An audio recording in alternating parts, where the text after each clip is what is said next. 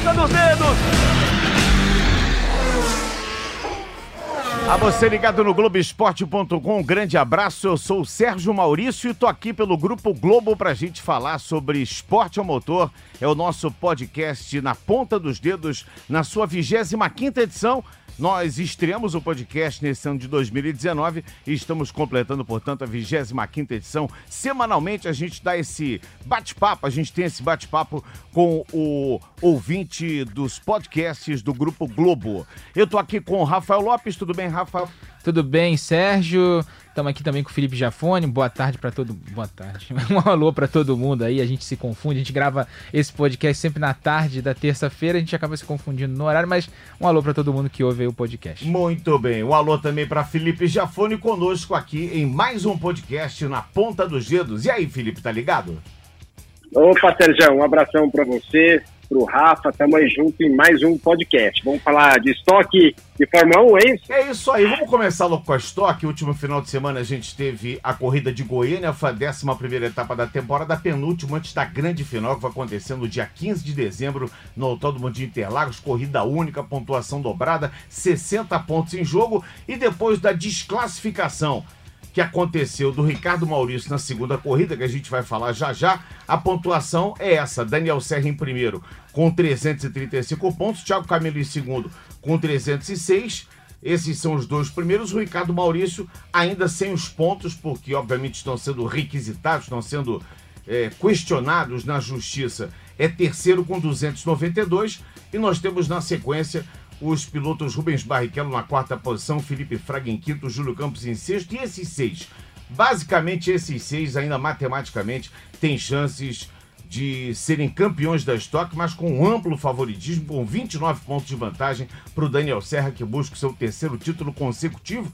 E se a gente sempre lembra as histórias da Stock Car, e lembra sempre das famílias, né? O pai dele, o Chico Serra, também tem três títulos consecutivos, também é tricampeão da Stock. O Daniel está muito peito de igualar o feito do pai, portanto, a família Serra de parabéns aí na Stock Car. Mas o que eu quero começar falando é, não é nem sobre as excelentes vitórias do Gabriel Casagrande na primeira e do Ricardo Maurício na segunda. Lembrando que o Ricardinho largou na 27 posição porque ele teve um problema no treino e acabou um treino que começou com chuva, acabou no seco, ele acabou não conseguindo se classificar bem, largou apenas em 27, fez uma corrida de recuperação e acabou vencendo a segunda corrida. E eu vou começar logo com o Felipe Jafone, já que ele, além de ser o nosso comentarista do Grupo Globo, ele também é comissário.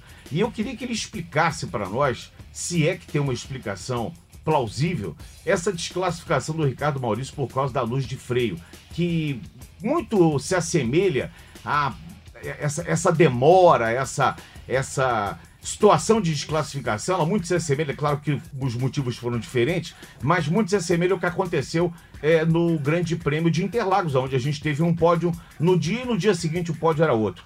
E no, na situação que aconteceu em Goiânia não foi diferente. O pódio trazia o Ricardo Maurício como vencedor e depois ele foi desclassificado por causa da luz de freio. Explica para nós isso, se é que tem explicação. Um grande abraço, é um prazer estar contigo, Felipe Jafone.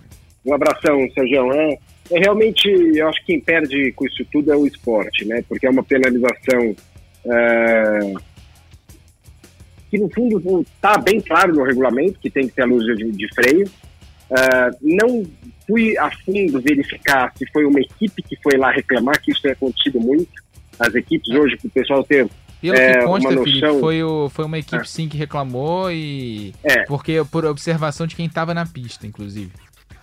Exatamente, porque às vezes, do ponto de vista do comissário, ele pode até, é, provavelmente, eu acho que eles nem viram, tá? Porque num calor, num sol daquele, mal e mal os pilotos estavam vendo a luz de freio, porque ela não é forte o suficiente. Não é o caso que está chovendo ou escuro, que, você, que, ela, que ela faz alguma coisa. Então, provavelmente, o piloto da frente dedou, uh, passou para a equipe e para levar vantagem. Eu acho triste, mas assim, também é, quando você se fala de disputa de campeonato, ou oh, não vou fazer isso porque é todo mundo amigo, também não dá para culpar quem falou, quem foi lá e dedou, ou a equipe que foi lá, porque isso já aconteceu no passado.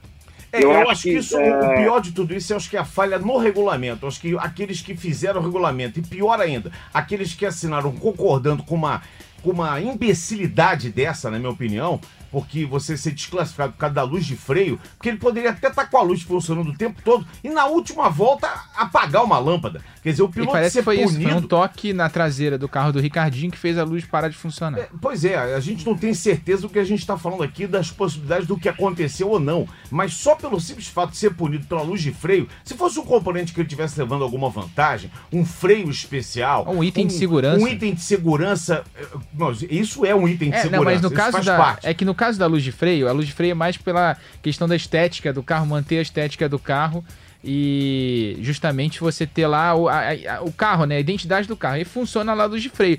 Mas a gente estava até falando aqui antes de começar a gravar, até com o Felipe, o piloto que está atrás não freia pela luz de, de, freio do carro da frente. Sim, claro. Você freia pela tua referência na pista, pela, pela placa. Então, se é a luz de chuva que fica dentro do para-brisa traseiro, mais numa posição mais alta, não estar funcionando, que é um, um item de segurança e que é realmente necessário para o piloto que está ali naquela chuva ali, na, na, sabe, o spray ali, você acaba se guiando pela luz da frente, é tudo bem, eu até entenderia, mas a luz de freio não, não, não influi em nada no resultado da prova e no desempenho do carro. É, o problema, uh, Rafa, que acaba acontecendo é que chega nessa hora de classificar o outro, infelizmente, é, eu falo isso é, porque já vivi isso como comissário e como piloto também, né?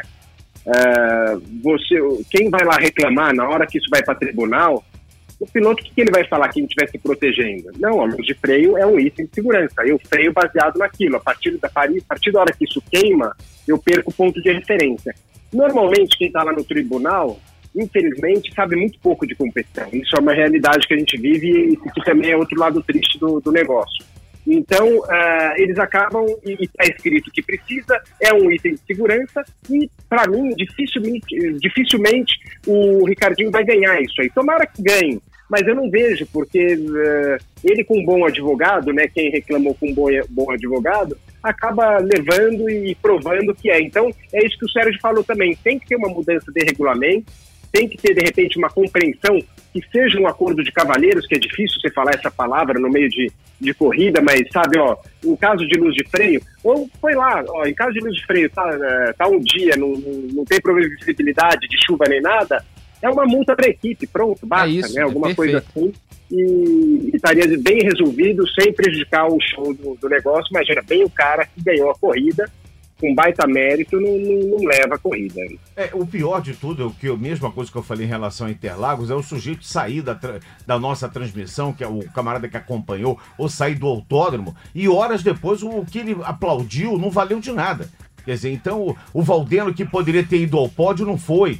Quer dizer, existem várias coisas, vários que elementos. Vai, que não ia ao pódio há muito e que tempo. não ia ao pódio há muito tempo. Quer dizer, aí você faz o. Como, como aconteceu na Fórmula 1, faz um pódio pro Sainz, um pódio que chegou a ser melancólico ali. As pessoas, já tarde da noite, montaram um pódio, entregaram para ele simbolicamente uma garrafa de champanhe. Quer dizer, isso é uma, é uma situação que entristece, porque há de se encontrar uma forma de resolver o problema ali, naquele momento. Inclusive, as duas situações foram situações bastante claras. Por exemplo, o, a, a luz de freio, ela, ela, ela é, é, obviamente foi contestada, né, e com razão a CBA puniu o Ricardinho, porque isso faz parte do, do regulamento. Então, há da, das equipes de, de, de, da Stock se encontrarem e combinarem aqui, gente, luz de freio, então vamos fazer o seguinte, é ruim para todo mundo, então vamos eliminar isso, vamos fazer um acordo com a CBO a partir de hoje, a luz de freio não vai ser mais um item que vai eliminar o piloto, vai ser uma multa, vai ser uma, sei lá, um drive-thru, qualquer coisa, menos a eliminação do piloto.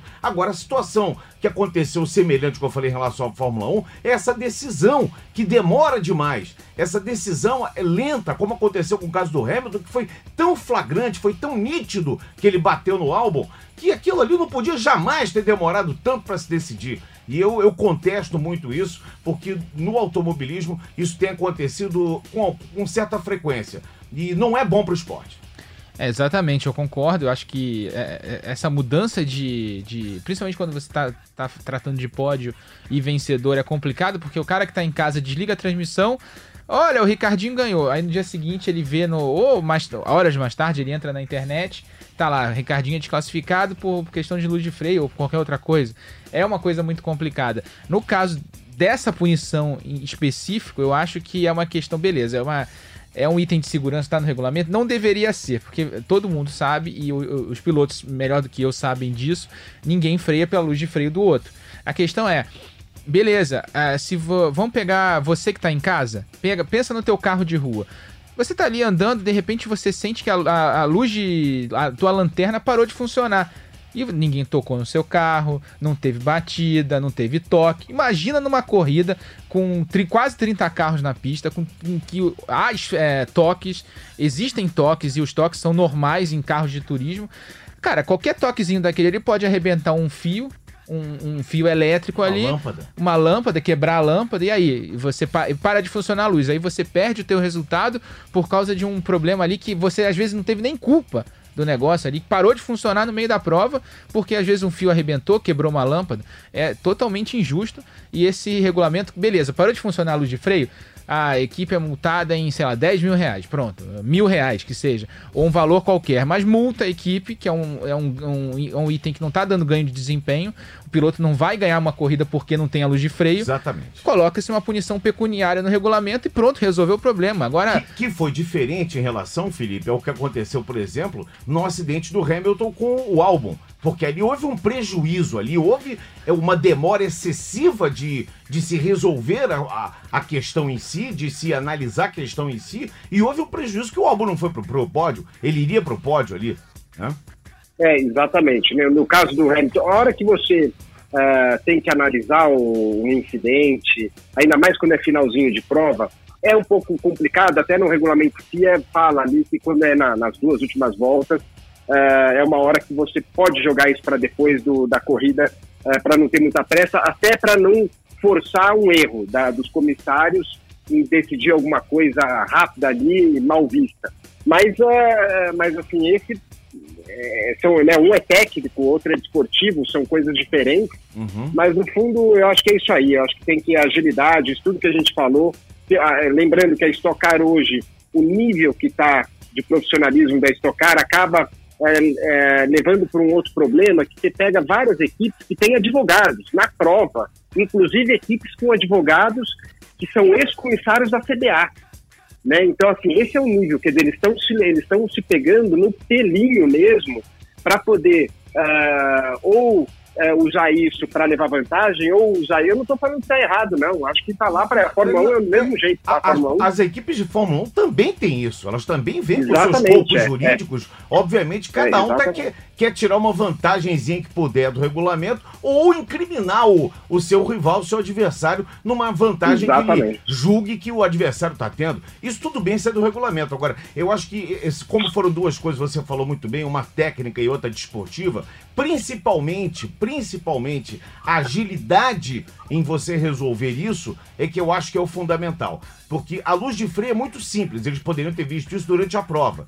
E mesmo após um protesto, se a luz de freio, se é, foi constatado isso, como faz parte do regulamento, a gente acha errado, mas está certo. É, tá certo, faz parte do regulamento. É. Agora, a demora da, dos comissários da Fórmula 1 a resolverem um problema, porque tiveram entrevistas coletivas, depois houve o pódio, aí na antessala do pódio, quer dizer, teve todo o tempo do mundo para se desclassificar o Hamilton. E de repente ele não é desclassificado na hora, ele sobe no pódio, recebe a taça, tem toda uma festa, e o cara sai do autódromo e chega em casa e descobre que o Sainz foi terceiro. Isso realmente é dose é, para mamute, é né?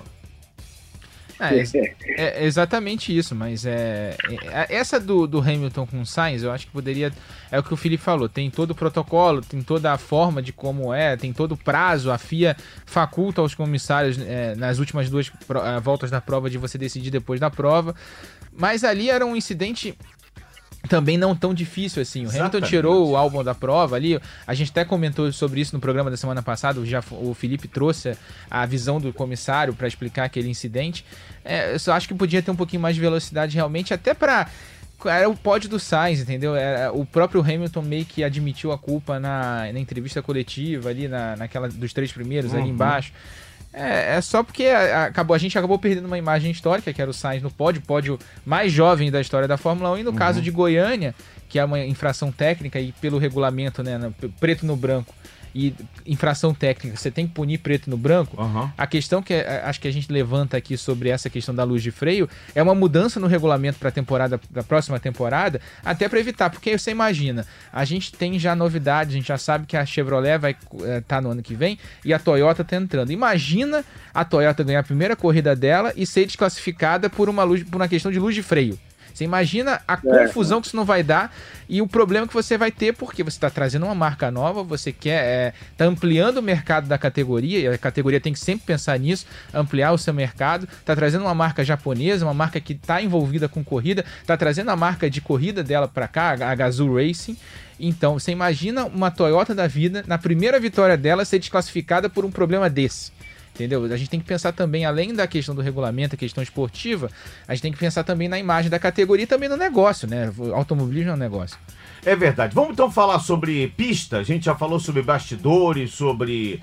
É, né, sobre uh, comissários, vamos falar um pouquinho sobre pista. Foram duas excelentes corridas no último final de semana. Gabriel Casagrande venceu é, com um V maiúsculo a primeira corrida, ele foi o pole position, conseguiu a vitória, e a segunda prova vencida pelo Ricardinho Maurício de forma absolutamente cerebral, Jafone. Fez uma corrida perfeita, os dois fizeram corridas perfeitas, a primeira com o Gabriel Casagrande e a segunda com o Ricardo Maurício. Não, o, o Gabriel Casagrande, para mim, é o cara do momento. Uh, né, ele é um nome que pouco conhecido ainda, apesar de estar tá muito tempo. Ele começa a firmar realmente uh, o nome dele na categoria como grande piloto esse ano, especificamente a, da metade para o final do campeonato, e que é uma sequência de resultados. Né? Ele vem numa, na Crown Race, que é a mesma equipe ali do Kaká, né? mesmo, é, é uma grande equipe, mesmo uh, do Felipe Fraga, só para o pessoal ter, fazer uma referência, e, e ele vem fazendo frente para esses grandes pilotos. Né? Então, Uh, acertou na veia aí, né? O, o, acho que casou certinho uh, com o engenheiro, com a equipe, e, e, merece. É um moleque que, que, que vem fazendo bonito e está dando gosto de ver realmente ele correr. Já o Ricardinho, a gente não precisa falar muito, a tomada ele largou, como você já mencionou, lá em 27, veio lá de trás por uma consequência da classificação, que foi naquele tempo é, meio chove no molha, choveu um monte, daí o primeiro grupo foi na pista, pegou a pista mais molhada, só cinco pilotos do primeiro grupo, que eram os, os melhores do campeonato, foram para o Q2, Uh, e o Ricardinho não acertou, assim como o Rubinho também não acertou a volta, acabou ficando de fora. Ele fez uma corrida uh, pensando, né, as duas corridas pensando sempre na segunda prova e, e, fez uma prova muito bacana, veio passando e foi muito bacana de ver, né, de, de, de participar, porque a prova foi muito bacana mesmo. Muito bem, Rafael Lopes, vamos falar um pouquinho agora sobre a Fórmula 1, Grande Prêmio de Abu Dhabi, a última etapa, a 21 desse calendário 2019, que no ano que vem vai ser acrescida mais uma prova. Teremos 22, né, com a introdução do Grande Prêmio do Vietnã, que será é, uma atração à parte, com certeza, na Fórmula 1, com a volta do Grande Prêmio da Holanda também. Quer dizer, a gente vai ter no ano que vem uma série de, de, de pistas voltando, pistas sendo introduzidas. E também essa prova de Abu Dhabi, eu já imagino, Felipe, Rafa e amigos, que seja uma prova já pré-temporada, ou seja, já está tudo resolvido, é uma prova já para os pilotos começarem a ensaiar e a pensar em 2020 que vai ser o final de uma era, que essa era do, da, da, desses carros no momento, em, porque 2021 vai ver uma mudança total na Fórmula 1. É, eu acho que como a gente vai ver uma corrida, é uma corrida parecida com a do Grande Prêmio do Brasil, essa corrida de Abu Dhabi, que tá todo mundo sem responsabilidade nenhuma, o primeiro lugar é, do Mundial de Construtores está decidido, segundo, terceiro. A gente já tem piloto também ali, os três primeiros do campeonato de pilotos também. Acho que ali o terceiro lugar é que vai ter uma disputinha, o Verstappen está brigando com o Leclerc. Mas a, o que eu acho é que a gente vai ver uma corrida solta sabe? Como a gente viu aqui no Brasil, o Hamilton indo para cima, o Verstappen indo para cima, as duas Ferrari espero que não se encontrem novamente. a imprensa italiana desceu o malho na, nas últimas duas semanas na, nas atitudes do Leclerc e do Vettel, tinha que descer também a atitude na o malho na atitude do Binotto, né? Que é um chefe de equipe sem impulso nenhum. Mas voltando a falar. Daqui a, a pouquinho gente... a gente toca a música da Ferrari, que é a música da Ferrari aqui já separada na nossa, na nossa, na nossa mesinha aqui. Mas acho que a gente vai ver uma. É, é uma van premiere de 2020. Acho que a gente vai ver esse início de temporada uma Mercedes muito forte para variar, né? A Mercedes é, é a grande equipe dessa era híbrida desde 2014. Uma Ferrari que se recolocou no, na, na briga, né? Com um motor muito forte e tem a polêmica do motor, que tiraram peças do uh, sistema de admissão de combustível da Ferrari para investigar. A FIA levou para investigar, pegou também uma do motor Mercedes e uma do motor Renault. Acho que uma do Honda também, pegou uma de cada para uhum. comparar. comparar e para ver se o sistema da Ferrari finalmente é legal ou não. Vamos, a gente vai ter o, o provavelmente uma resposta na quinta-feira antes do Grande Prêmio.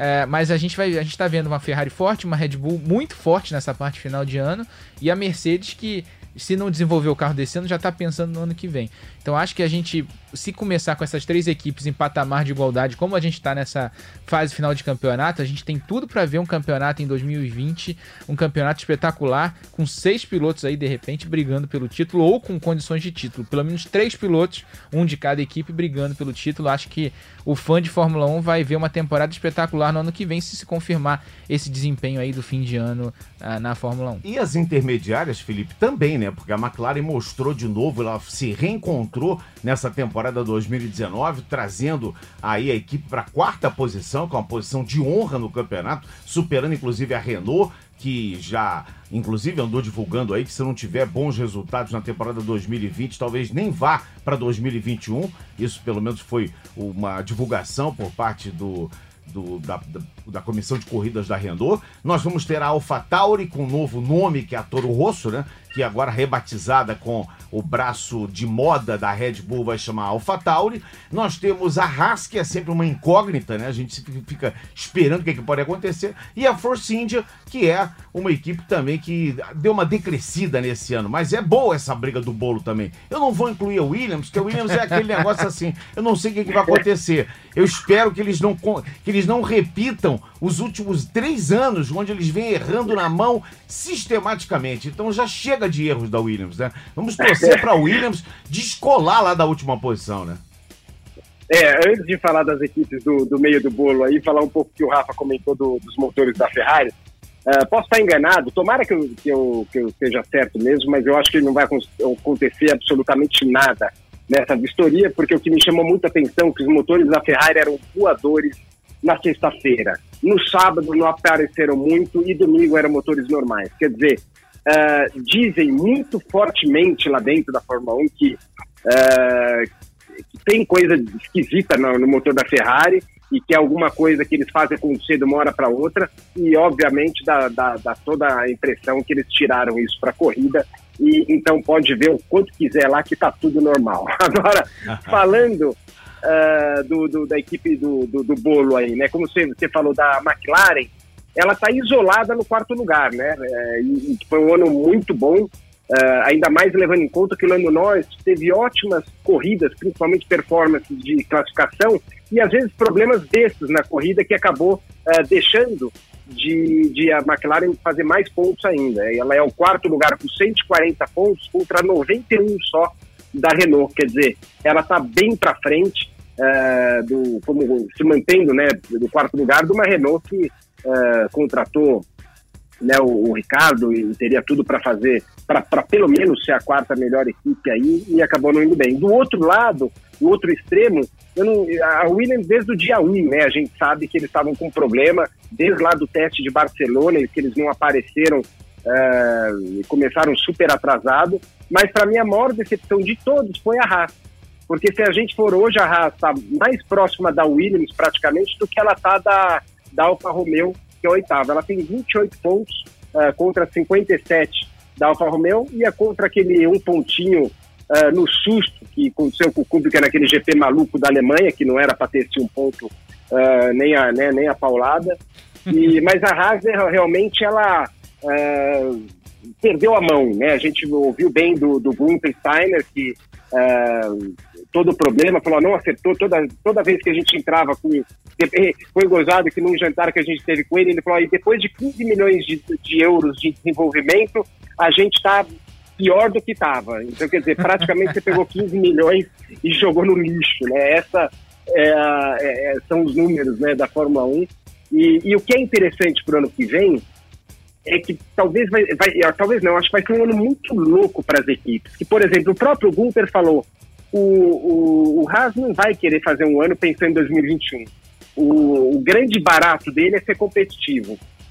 Se a gente tiver um carro como esse ano, ele vai mandar todo mundo embora, se não é que fecha a fábrica inteira, entendeu? Ah. Então eles têm que provar um resultado já para o ano que vem. Eles não podem largar o ano que vem e ter um outro e aceitar mais um ano como esse ano.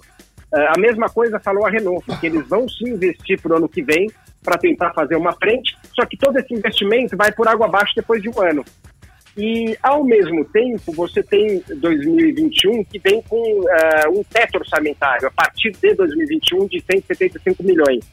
Só que o ano que vem, que não existe, que, que é onde vai se desenvolver esse carro de 2021, não existe esse teto orçamentário. Ou seja, vai ser um ano maluco de despesa para as equipes, né? Porque eles vão gastar não só o que gastariam normalmente, mas eles vão gastar tudo que pode se gastar por sabendo que os próximos anos vai ter um orçamento congelado. Então vai ser um ano curioso aí e que vai custar muito caro para as equipes da Fórmula 1.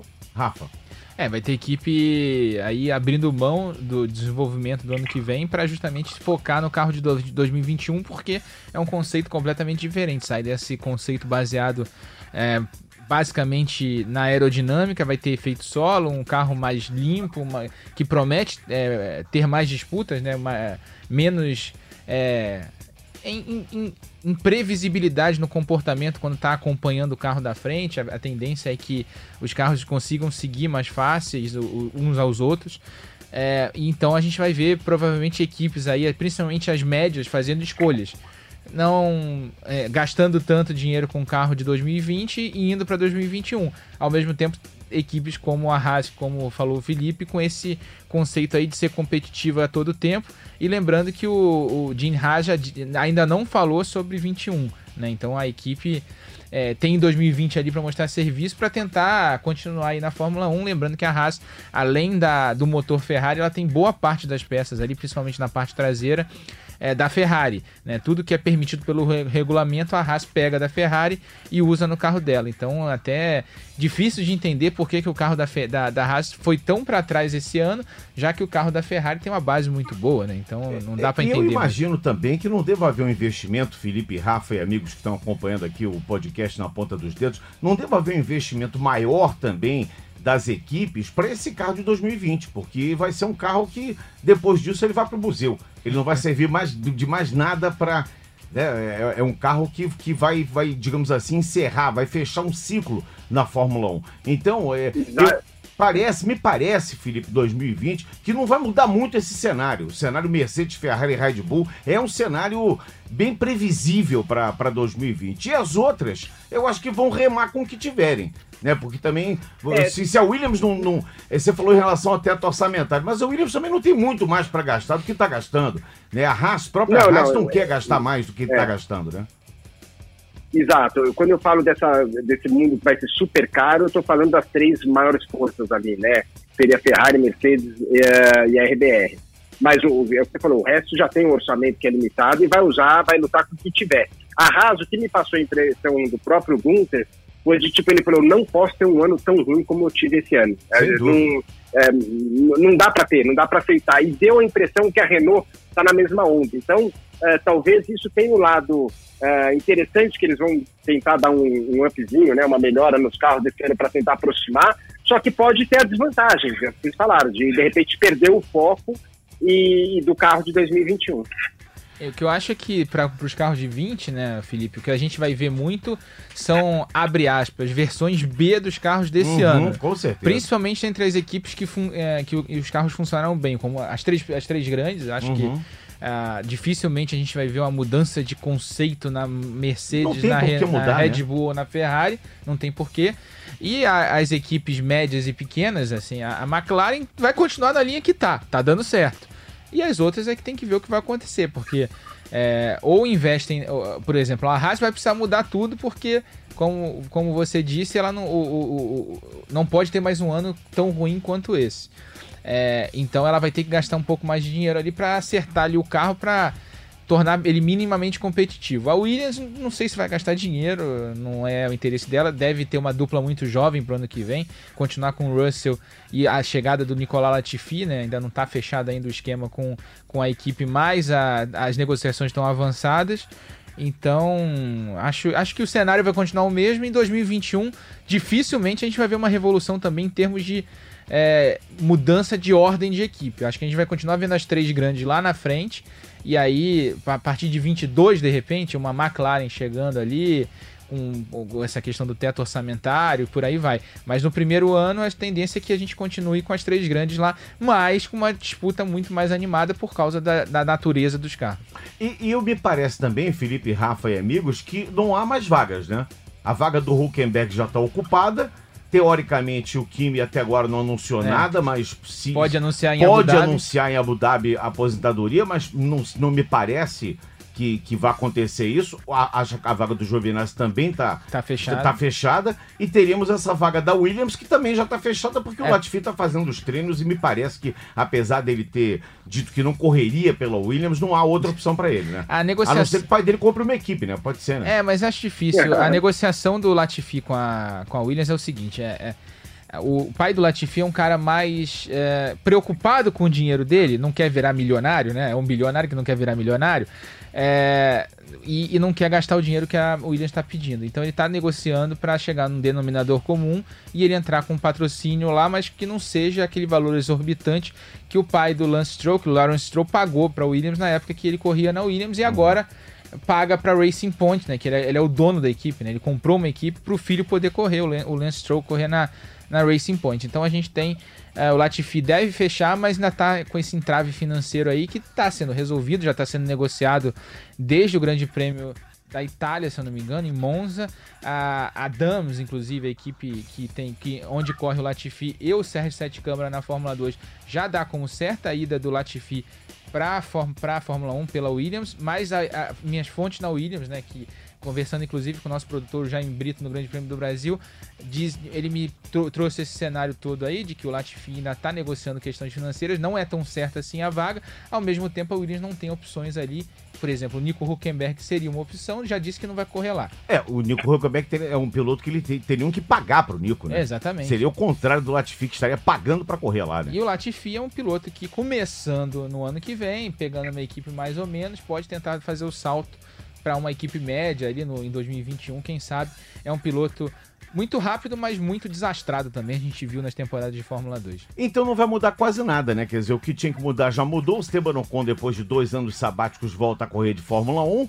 As equipes principais mantendo seus pilotos, a Mercedes com Hamilton e Bottas, a Ferrari com Leclerc e com Vettel, a Red Bull já marcando presença com o Albon e o Max Verstappen, a AlphaTauri continua com o Gasly, que fez uma corrida maravilhosa, o Grande Prêmio Brasil foi realmente uma redenção para o Pierre Gasly e o Daniel Kvyat, que estava em Brasília, quase que ele apareceu na Stock Car. Ele estava é, em é, Brasília legal. e ele ia para lá. Sogrão, ele estava né? visitando o sogro, ele estava com a Kelly, porque ele é casado com a esposa, com a, com a filha do Nelson Piquet, a Kelly Piquet, e com a Penélope, que é a filha dos sim, dois. Sim. Só que ele que estava muito quente no sábado, ele apareceu no sábado lá. Ele acabou não indo porque estava muito quente e a Kelly falou que não queria levar a Penélope, estava muito quente, muito calor, acabou não indo. E essa é uma sensação, já imaginou? Nossa, o Kvyat é. lá. Quer dizer, se, se... Arrumava um teste para ele na estoque, lá de repente se candidatava para corrida de dupla. É. Na raça, os pilotos estão mantidos, o, o, o Romé Grosjean e o, Kevin e o Kevin Magnussen. É, das outras equipes na Racing Point também Pérez e Stroll. o Stroll. A Williams é a única vaga. Né? E Mas que deve sobrou mais uma coisa? Renault, Renault... A, a, Renault vai ter o, o, o Esteban Ocon como companheiro de equipe do, do, do, do Daniel Ricciardo. É, única, é isso, né? A única vaga ainda negociada é a da, do Latifi, mas assim, a gente não tem nenhuma, nenhum grande concorrente nessa vaga. É.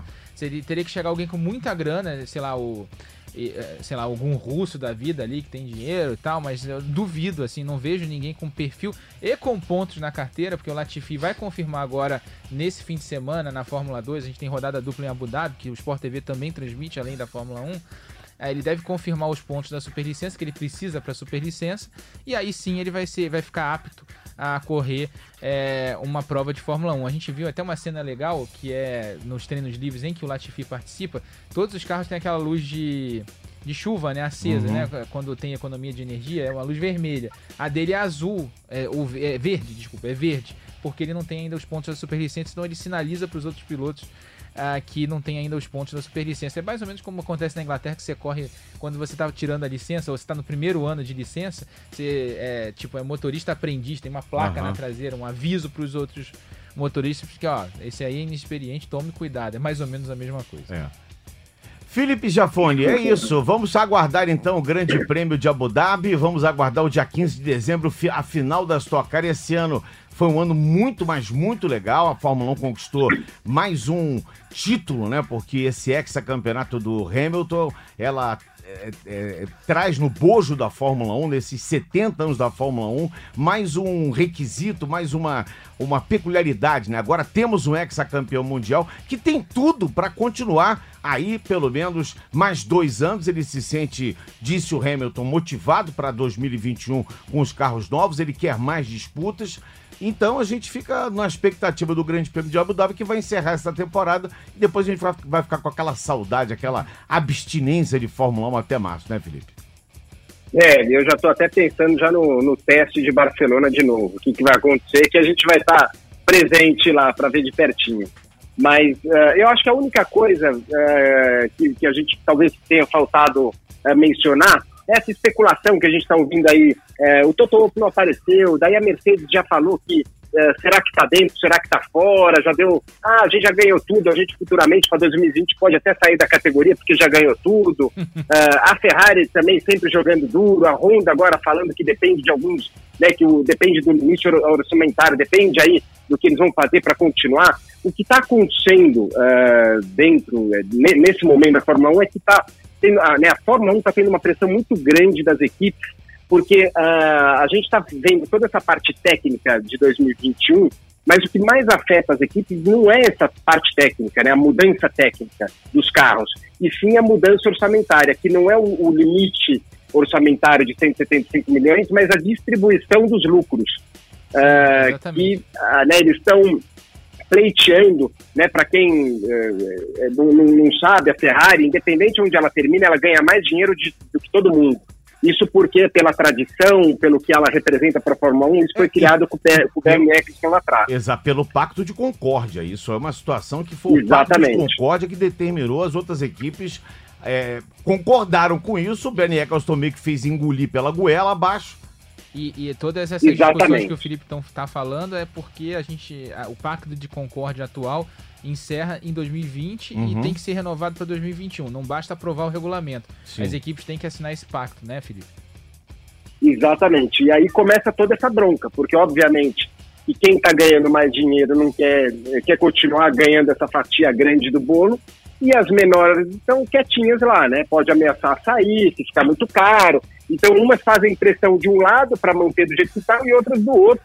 Então, é, é uma bucha grande aí que a Fórmula 1 tem na mão, porque você, é, sempre que você lidar né, com uma pressão de uma Ferrari, ameaçando, eu não falo isso porque eu vivi isso na pele na, nos anos de Fórmula Indy, quando rachou, uhum. né, todo o negócio, era uma categoria linda, uh, de repente, por puro ego ali, uh, começou a, né, o dono de Indiana uh, a prova, né, criou a IRL, que foi para onde eu comecei a ir, e acabou que os, os, dois perderam, né, então toda vez que, eu me lembro que quando a Penske veio, eu, eu, no meu primeiro ano de IRL, só tinha equipe pequena e eu estava lá com uma Treadway Race, uma, uma equipe super pequena.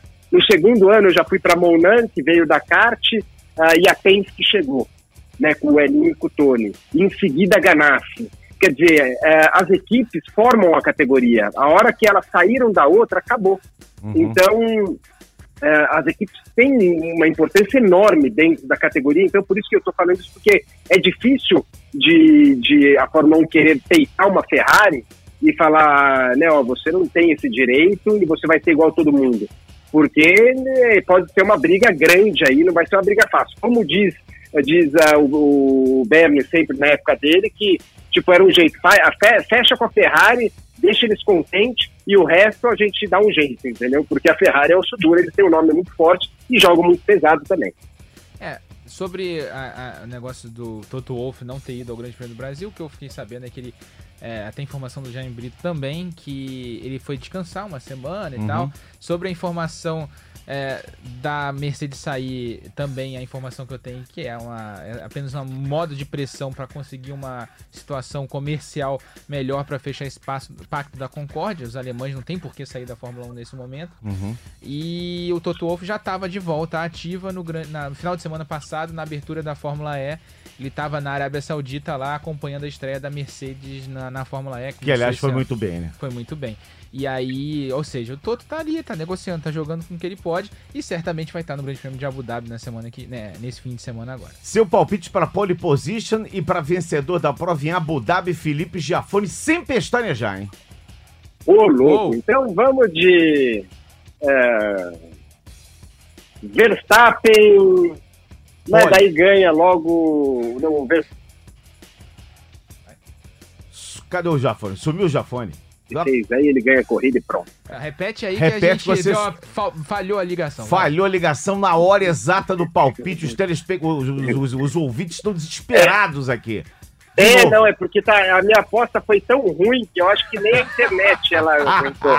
eu, eu falei Verstappen e Leclerc para vencer. E nem mencionei a Mercedes, quer dizer. É. Mas tudo bem, é, talvez seja uma torcida aí, mas vamos lá. Só lembrando que Abu Dhabi é palco da Mercedes, hein? Exatamente. É casa da Mercedes. Venceu, eu sei. Venceu é, quase tudo por lá. Passado, Rafa. Mas o ano passado acho que o Bottas teve problema, né? Então, é.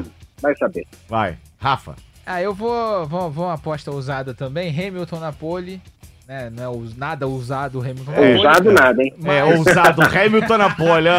Mas já que o Felipe não falou do Hamilton, a gente aproveita e bota o Hamilton, né? Porque pole é com o Hamilton. Ah, então eu vou numa aposta ousada. Álbum na pole. Oi. É, eu, mas e Vettel oh. vencendo. Então, eu vou de Verstappen oh, ganhando. Louco. É, então Verstappen ganhando. Cada um apostando uma coisa. Pois é, cada um apostou em uma e a gente começa a saber sobre isso na próxima sexta-feira às sete da manhã. Horário de Brasília, começam os treinos livres e o final de semana você vai acompanhar não só no Sport TV, no Globoesporte.com e também na TV Globo. Então vamos concluir essa nossa 25 edição do Na Ponta dos Dedos e agradecendo a participação do Felipe Jafone, a gente volta a se encontrar na próxima sexta-feira, Felipe. Um grande abraço para você.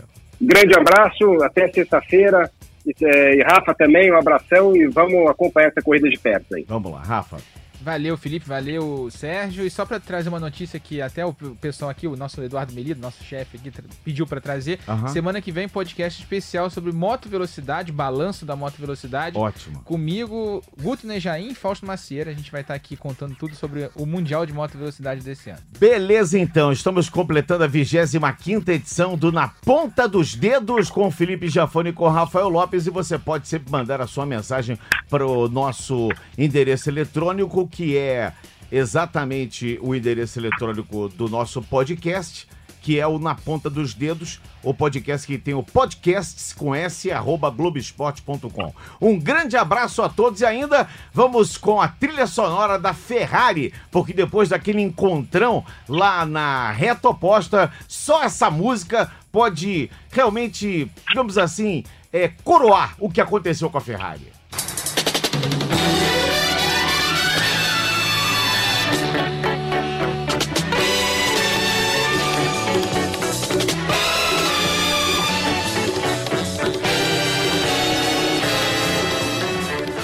Velocidade no Grupo Globo, emoção na pista. Na ponta dos dedos.